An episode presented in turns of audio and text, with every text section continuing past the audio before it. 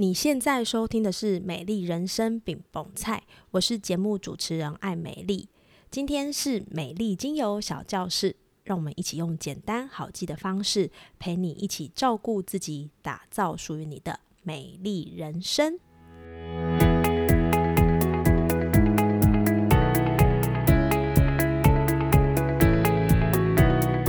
本周为你推荐的精油是檀香。檀香精油以其独特的木质香气和神圣的能量而闻名，可以帮助你在这一周的生活找到平静和平衡。生理功能上，包含它可以舒缓炎症、抗菌、帮助消化和提升免疫力；而在心理方面，檀香精油能够减轻焦虑、缓解压力，并且帮助你提升、增强专注力，更能够促进你内心的平静和和谐哦。刚过完年的我们，心情也许还在放假，尚未转换状态。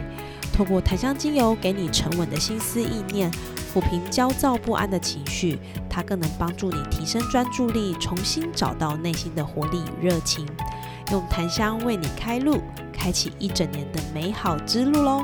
与你一起分享。Hello，欢迎收听美丽精油小教室，我是爱美丽，新年快乐！这个过年你过得好吗？有没有吃饱睡好，或者是有没有耍废追剧呢？希望你有好好的获得能量与力量。在这个过年之前呢，我和家人去了一趟冲绳放空。那尽管我是第三次去，我还是觉得很好玩。那带着小孩出国，其实要考虑的点有很多。那为什么我会选择冲绳呢？其实有三个原因，包含就是像现在在日本的汇率是比较低的，所以呢，它好吃又好买。第二个就是冲绳的位置其实离我们不会太远，在交通接驳的时间上不会太长，所以我觉得可以降低一点这个需要耐心去解决的问题。再来就是冲绳其实是蛮方便的，很适合大人跟小孩。那我刚好提到啊，因为冲绳的飞行时间其实不是很长，然后呢，它又有大自然的景点，也有满足购物的地方，又可以自驾，降低小孩走路哀哀叫的声音。那这三个原因呢，就让冲绳自然脱颖而出喽。那这次因为我们是自驾嘛，所以也去了一些大众运输去不到的景点，比如说一些私房的樱花林啊、琉球的遗迹，还有我也去了上次单车环岛一直没有办法到的古雨力岛，我觉得非常的满足。那最开心当然就是我儿子啦，因为他解锁长的要命的中城公园溜滑梯，还去了宝可梦的专卖店，然后又吃了冲绳独有的 Blue Seal 冰淇淋。那这些事情其实都为我们三个人的记忆古稀呢，再存上了一笔。虽然很疲惫啦，然后有的时候还要三个人挤一张床，但是想一想还是觉得蛮开心。那这一次呢，我也解锁了两个过去我没有尝试的事情。第一个就是我终于敢吃纳豆，吃了欲罢不能，而且我觉得好像没有很难吃诶。那第二个呢，就是这趟旅行我并没有买网路，我想要让我自己能够专注的在旅游的这件事情上面。我觉得专注的活在当下也是一个很不错的感觉。整体来说呢，我觉得是一个很不一样的挑战，那也是我给自己今年的挑战，希望在二零二四年可以多做一些之前没有体验过的事情。那现在是二月，所以如果你也有这样的想法呢，赶快赶快，我们一起来，因为呢，我们还有很多的时间可以尝试不同的事情哦。那今天我其实很想要跟大家分享，就是在冲绳的时候呢，我觉察感受到的一件事情，叫做冒牌者症候群。我想你一定听过冒牌者症候群，但确切对于冒牌者症候群，我们可以从哪些观点来看看呢？今天让我们来认识一下这个很容易捆绑自己的镜头，以及我们可以从哪些角度来看看这个镜头怎么改善。那就欢迎你继续收听下去喽。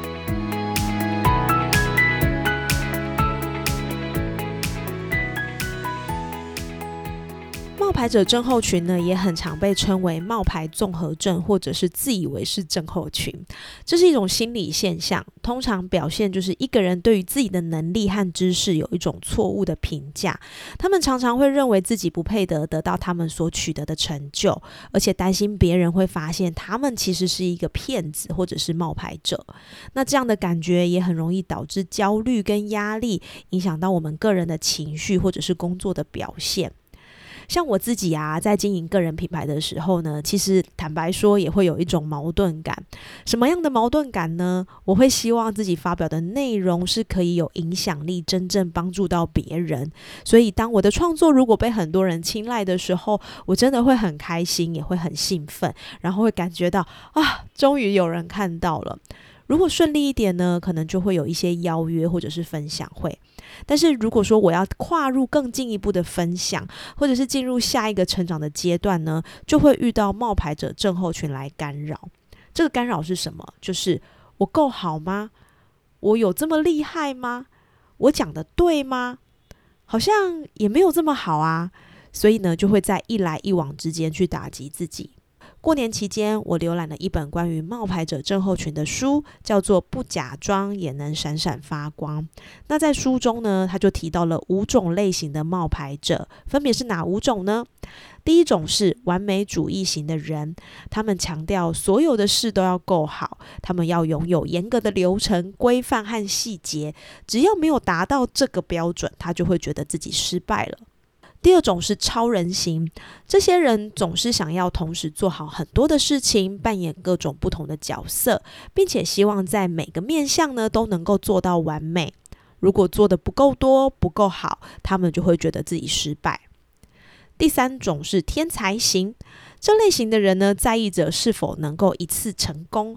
如果他们需要经过练习、努力和不断的修改才能达到目标，他们就会觉得自己很失败。第四种呢是独行侠型，他们会特别注重是谁来完成这件事情，他们喜欢自己来完成这件事。如果需要别人的帮助才能够完成，哦，那就是失败了。第五种呢是专家型，这种人特别在意自己专业领域的知识，一旦在自己的专业上有不懂的地方，他们就会觉得自己失败了。这五种类型呢，可能单一存在在某一个人的性格里，也有可能同时存在。以我自己来看，我自己比较偏向专家型，会担心自己的分享是不是不够专业、不够格，好像不够精致，还可以再更多一点。当然，有的时候超人型的特点也会出现，就是什么都想要面面俱到啊，可能是个好的创业者，也想要当个好的妈妈、当个好老师、当个好朋友等等。如果每件事都可以做得好，当然我心里的成就感就会增长。可是做不到的同时，也会有很多的挫败感。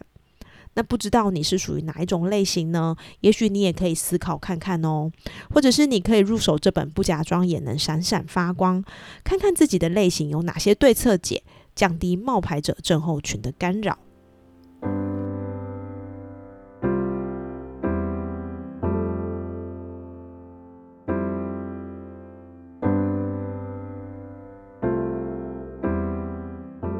自己对于冒牌者症候群的干扰呢，觉得可以归类在以下几个原因。第一个原因就是害怕失败。失败这件事呢，在我们的成长背景里，好像一直都是不被允许的。参加比赛获得名次是一种成就，但没有得名，在以前就会默默的被 fade out。好像很多事情都必须要争个你死我活，有所胜负才能够拔得头筹。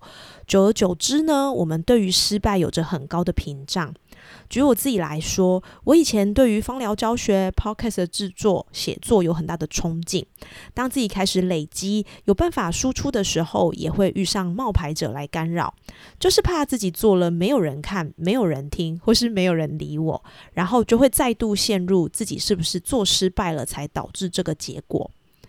这个时候，如果脑子没有跟着转，就会直接不做，因为不做就不会失败。说穿了，其实这就是一种逃避。第二个呢，我觉得是我们的文化背景常常让我们觉得我不够好。我们的文化背景呢，教育我们的是满招损，谦受益，所以所有的事情你都应该要谦虚。受到别人赞美的同时，我们会说没有没有，尽管我们真的已经做得很好了。或者是当我们已经九十九分的时候，我们看重的不是我已经拿到九十九分，而是会去追究那个一分为什么没拿到。场景拉到现在，当我们发了一篇文，或者是做了一些跟外界有所连接的同时，常常看到的会是我们没有的那一块。为什么最终的人数有一千多个人，却只有二十个人按赞，而不是哇，居然有二十个人给我回馈耶？在公司进行专案的时候，主管给我们的回应也很有可能是：为什么财务报表没做好，效益评估做的乱七八糟？但是在专案的架构或者是前期调查，其实已经做得非常的完善呢。于是我们的价值观、世界观全都建立在我还不够好，我还需要更多、更完整、到顶才叫做好。冒牌者症候群也会跟着这个不够好一直附在身上。第三个就是你的期待到底是符合谁的期待？我们在意许多外界的声音，别人觉得我应该怎么样，或者是他对我的期待应该是怎么样。当我们没有达到这个外界的标准，我们就不够格，不好。为什么？因为不够符合别人的期待。而当我们站在某个高度的时候，也会产生自我怀疑：我真的有办法站在这里吗？因为谁谁谁觉得我不够好。那我站在这里，是因为我运气好吧？正因为你选择做你不熟悉，或者是不是被外界认同的时候，如果你刚好成功了，你就会觉得名不其实，或者是归在自己就只是运气好而已。如果期待这件事情总是一味的满足别人，那等同于你的价值都是建立在外界上，而不是建立在自己上。那怎么去满足，都还是会觉得很空虚的。关于冒牌者症候群这件事情呢，我曾经与我一个自媒体经营的好朋友 Steve 聊过，我们有一些讨论激荡的火花。对于冒牌者症候群这件事情，我想我们可以有一些不同切入的面向。第一个就是你正在扩张你的边界，有冒牌者症候群其实应该是好事啦。因为表示你正在扩充你的边界，正因为你选择做你不熟悉的，如果凑巧成功，你就会觉得那是名不其实，是自己运气好。但是或许你可以换个角度想一想，如果你只做你会的，根本就不会出现冒牌者症候群，不是吗？Steve 说：“难道你连喝个水、吃个饭都会出现冒牌者症候群吗？你不会觉得自己没资格喝一千 CC，或是能吃麦当劳是靠运气？”这个观点我听完真的是扑哧了一下，但是我觉得 Steve 说的很有道理，这是因为你正在扩展自己的手背范围，你想要自己进步变厉害，所以你跨越舒适圈，因为你想要改变，所以你才会在这个前进的过程当中出现冒牌者症候群。光是这点就足以给自己一个爱的鼓励喽。第二个呢，就是我们可以从找到自己的价值来破解冒牌者症候群。你有想过自己够有价值吗？你觉得自己的价值有多少呢？当我来问自己这个问题的时候，我第一个答案是肯定的。而第二个问题，我会开始去思考：我的价值是因为做了什么让别人觉得我有价值吗？还是我忠于自己想做的事，带来快乐，为这个世界带来了什么吗？有个故事是这样的。有一个男人，他三十五岁，离婚，独自带了一个六岁的儿子，现在在跑 Uber Eat。这个男人的爸爸妈妈希望他可以考上医学院，结果他没有考上。后来呢，他去当了工程师。爸爸妈妈希望他可以去考国考，稳定生活。于是他辞掉工程师，准备了四年的国考，还是没考上，最后就去跑 Uber Eat。这个男人跟太太最后以离婚收场。太太觉得他不够稳定。四年国考都没考上，不够负责，于是决定离婚。这个男人痛哭，说着自己很失败，工作失利，婚姻失败，没有符合爸爸妈妈的期待，没有价值。你觉得他有价值吗？下一个问题则是：那你觉得他的儿子有价值吗？这个问题我觉得很好去思考的是，到底人类存在的价值是依据什么呢？我想。人存在的价值在于每个个体内有一个善良和积极的生命能量，这种生命能量是每个人内在的动能，激发着自己的成长和变化。我相信每个人都具有这样的生命能量，而我们需要花一辈子去探索这样的能量跟能力，可以为着我们所处的社会带来什么样的影响，或者是带来什么样的互动。所以前面的这个故事对我来说，爸爸有价值，儿子也有价值。这些价值来自于他们的本身，而不是来自于他们做了什么。第三个可以破解的，我觉得是学习看见自己，并且试着接纳。老实说，我觉得“接纳”这两个字真的好难哦，因为我们都想要有美好的那一面，但我觉得人就是走在一个持续进化的路上，好的不好的都是我们的面貌啊。像我的耳朵常常会有个叫我要努力，应该要怎么样才会怎么样的声音。这个声音呢，伴随着我好久好久了。所以如果我没有努力，我就不配得拥有那些享受。好像享受在某些程度会变成是我罪恶感的来源。那刚刚有提到过年前我去了一趟冲绳嘛？那这次呢，其实是我第三次去冲绳。我去了美丽海水族馆。当我看着每一条鱼悠游自在的时候，我那个感觉特别的强烈。不管是什么鱼，是管口鱼，是河豚，是小丑鱼，是金鲨都好，他们其实都用他们的方式在海里享受着鱼生。那我们是不是也可以试着把这些往外看的焦点或者是眼光重新放在自己身上呢？特别是当我们成为不同的身份，可能是妈妈、儿子、女儿、先生、媳妇、爸爸。我们被太多的应该给捆绑，好像拥有这些身份的时候，就必须长成那个样子。我希望有一天，我就是享受着独一无二的我自己。我的价值是因为我是我自己，不是因为我是谁的妈妈，我是谁的女儿。那些应该的模样。同样的，我也会有脆弱、疲惫、想要放弃、不积极、负向的时候。这些面相构成我自己。不是因为我是妈妈，我是主管，我是媳妇，我是老板，我就要永远都是超人的状态。学着看见自己，并且接纳自己，让我们每一个想法就是好好成为自己，不是为了别人的时候，可以活得更自在一点。聚焦在自己的身上，就不再只是担心别人怎么看我们，别人觉得我们怎么样，我们是不是不够好、不够格？当我们可以拿掉这些感觉的时候，我想活着也会更自在一点吧。那刚刚其实我们讲了很多跟冒牌者症候群的一些状态啦，或者是思考的面向啦，可以拆解的目标啦。那回到我们在行为上，我们可以怎么做呢？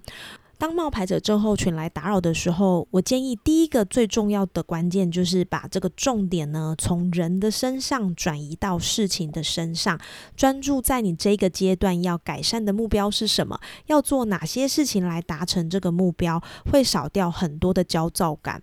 然后呢，再透过对话的方式去找到自己能够做的下一步，去解决那个不安的心理状态。什么意思呢？这个对话的方式就是问自己为什么，去找到那个引发焦虑的问题。例如，你正在焦虑和烦恼，那我们就来拆解这样的焦虑。你的冒牌者症候群在焦虑什么呢？哦，我是焦虑我自己分享的内容不够专业，被专业打脸。好，那我们再问，那你分享的内容是关于什么呢？哦，我在思考，原来我分享的内容是关于自己写作经历的过程。好，那自己写作经历的过程都是你自己的经验，对吗？对啊，我只是分享我的写作的经验，然后提出一个思考的逻辑，让想要写作的人可以参考。所以我的内容应该就是给想要 follow 我的初学者，跟专业其实它并不是在同一个思考的层次。一步一步的拆解，很多时候也能够让我们的脑袋瓜更清楚一点，不要为着那些迷雾、蒙蒙蒙的声音给担心和烦恼。我们每个人呢，可能都会经历冒牌者的现象，但我想关键是在于我们怎么样去看待它跟面对它，重新思考冒牌者症候群，也让我能够有更多的勇气跟能力去面对自己的不安全感。当感觉到不安全的时候，深吸一口气，坦然面对，从对话中去找到可以改善的方式。我想这会是很好的第一步。这也是我自己在思考冒牌者症候群时。反复的去咀嚼，反复的去尝试，反复的去对话，找到的一个可以做的下一步。如果你也有这样的镜头，欢迎你也可以用这样的方式，让自己转移掉那些焦躁感，而找到可以解决的下一步。这是这一集我为什么想要分享，也想要把它做成一个脉络，做成一个拆解，让跟我有一样镜头的人也有机会破解这个问题。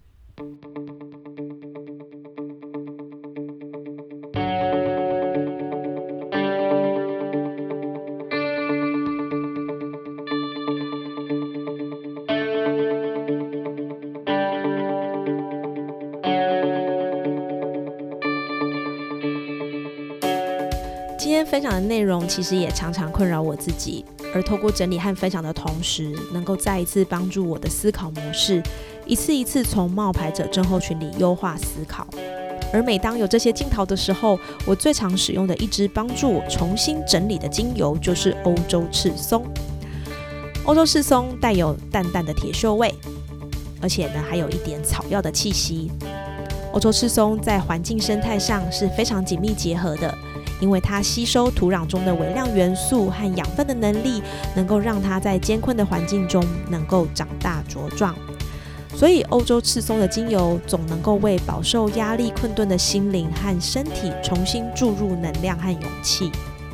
它要提醒我们的是，丢掉自责，了解自我价值，才不会跟自己过不去哦。我们常常会认为过程不重要，重要的是结果。但生命美好的意境是存在的。对于走过那些过程，其实也是成就结果的一环。让内心强大是接纳自己还不能做的，欣赏自己已经做到的。当走过那些历程，你终究会绽放出最完整的自己。谢谢你陪伴我在这二十几分钟关于冒牌者症候群的探索。如果今天的节目对你来说有帮助，欢迎你分享给身边需要的人，或者是可以上 Apple Podcast 给我五星评论，对我来说都会是很大的鼓励哦。那现在呢，我也正在进行读者或者是听众的问卷搜集，我希望能够提供更多元以及更具有价值的内容。除了精油的资讯和知识之外，也希望能够从自己在生活上的体会、看到的好书或者是学到的内容，让你拥有更全面的观点与落地执行的方向。当我们说着要让生活更好，成为更好版本的自己时，不是嘴巴说说，而是真的能够把这样的心思意念落地在生活上。所以我想要请你帮我填写这份问卷，让每周的 podcast 或者是周报能够真正帮助更多的人。如果你成功填完问卷，你会获得芳香植物九型人格自我觉察的免费电子书。问卷的连接呢，我放在节目资讯栏，邀请你分享你的想法，让美丽人生饼不菜能够提供更有价值、能实做、能够运用在生活上的关键思维。最后呢，谢谢你听我碎碎念，让我们都能够成为更好的自己。祝福你今天一切平安，身体健康。美丽精油小教室，我们下次见喽。